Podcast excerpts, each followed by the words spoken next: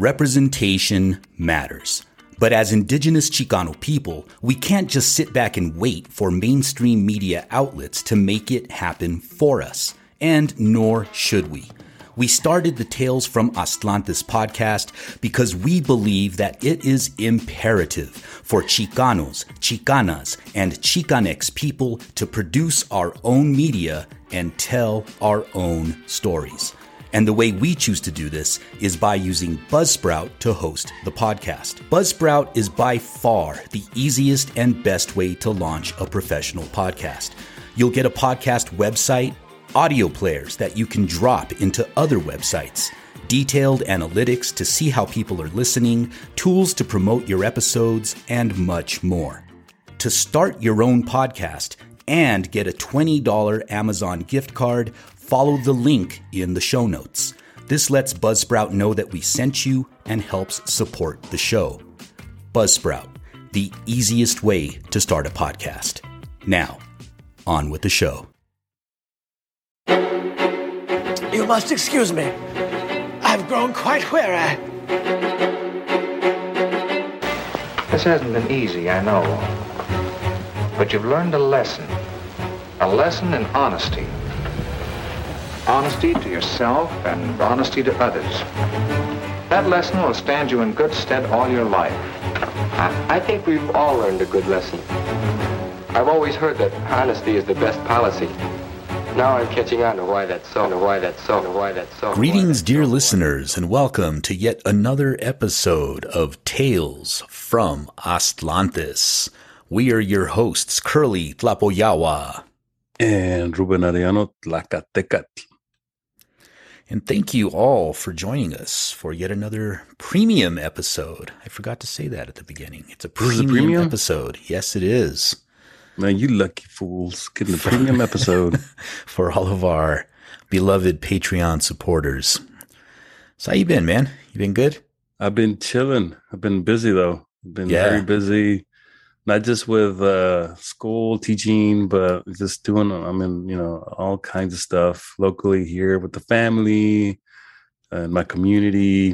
Well, the house too, The right? house, yeah. Yeah. Been remodeling the house here and there.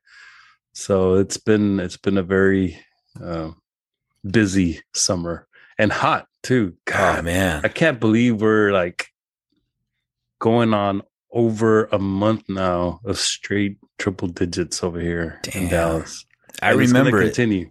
I It's gonna remember continue. it. I mean, this was this one's going to be a, another one for the books. So the, they've already said it's going to be in the at least minimum the top five, if not even the the top three of the hottest summers on record. Damn. Yeah, Well, I remember when I was living out there working at the newspaper, the uh, air conditioning went down in our offices, and man, we were like cooking. Plus, the graphic design department, we didn't have like windows or anything. we had We in the just like basement.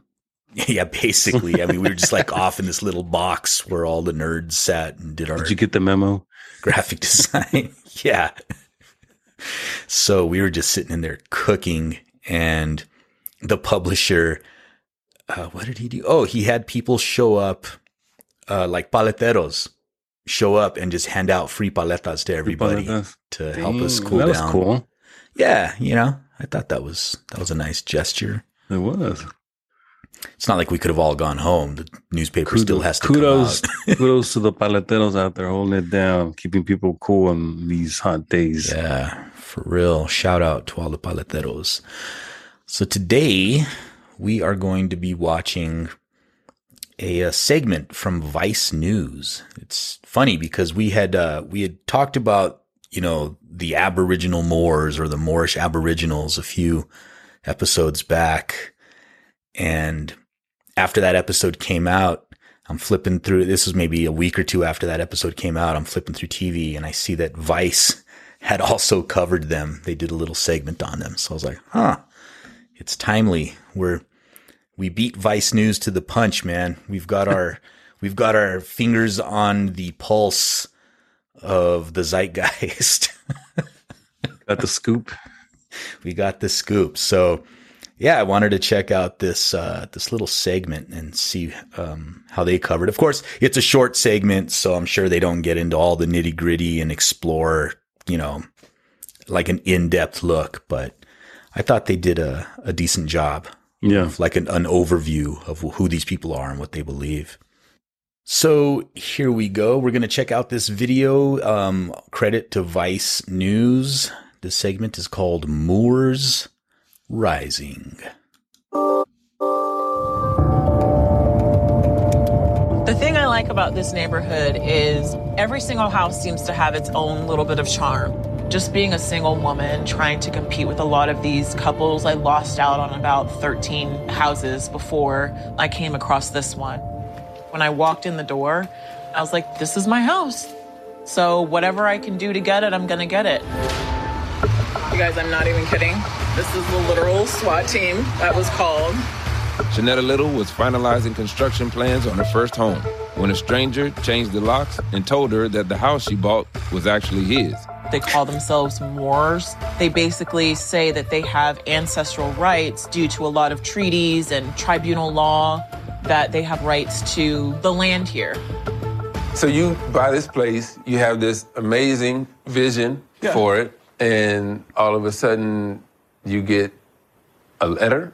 Yes. I got two letters actually. The first one I got from Jaleel Hugh L. There were like seals and fingerprints and signatures basically saying that my home was on someone else's ancestral lands. Well, I ignored it the first time and they sent me another letter saying because I didn't respond, now we own this house. The third time was basically when all shit hit the fan. So they That is sawed off the flawless, locks, uh, put legal, their own locks on. Right. He's now occupying analysis the home. there.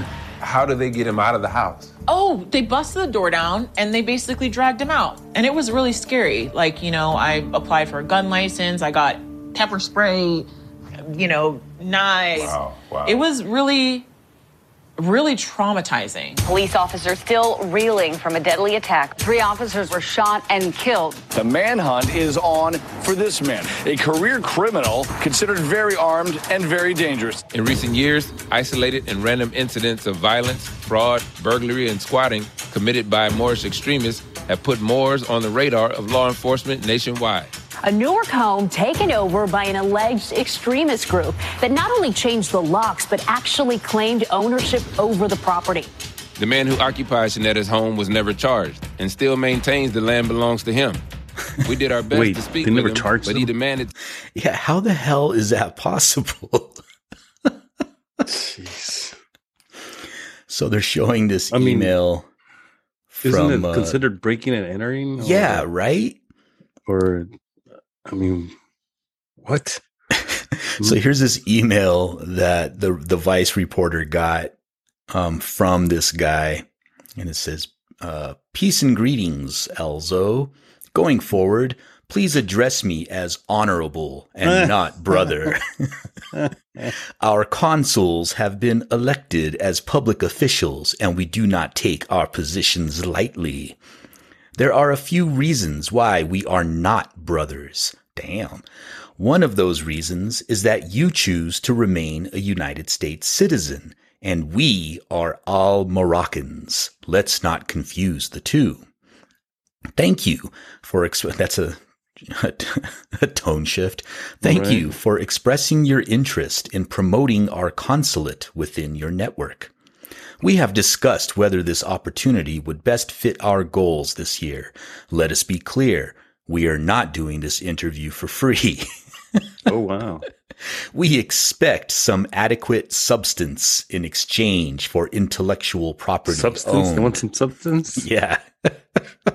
What kind of substance are we talking about?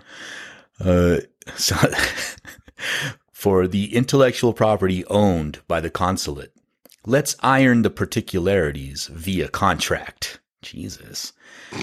Present us your offer, and then parentheses, contract for review, and we will inform you of our final decision. Peace and bliss. He's in. And then he signs it best. Honorable, all caps, Honorable L. Jalil, Consul General, Al Moroccan Empire Consulate. Dang, I'm an empire. And that's the thing that's really common with the Moors, right? Is they use the words Bey and L in their names. So whenever you're online and you see somebody with a name ending or beginning with L or Bey. Wait, know, isn't isn't Bey and L essentially the separation of Baal? I don't in the know. in the ancient in the ancient um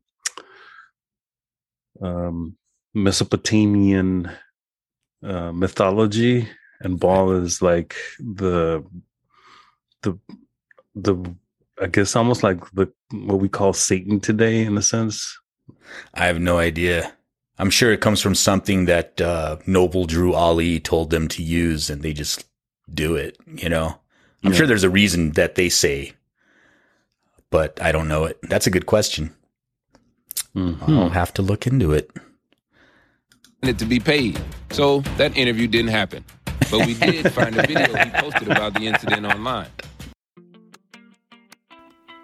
You have been listening to a sample of a premium episode of Tales from Aztlantis. For a mere $3 a month, you will get access to our premium content every two weeks, as well as to the ever expanding library of premium episodes. So visit talesfromaztlantis.com and click Go Premium. Thank you for listening. Timo Itase.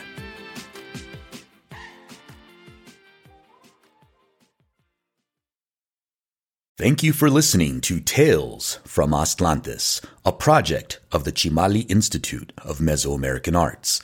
If you enjoy the show, please consider becoming a Patreon supporter. You can do this by visiting talesfromaztlantis.com and clicking support the podcast. Your continued support will help keep the podcast ad free and independent. Until next time, Timo Itase.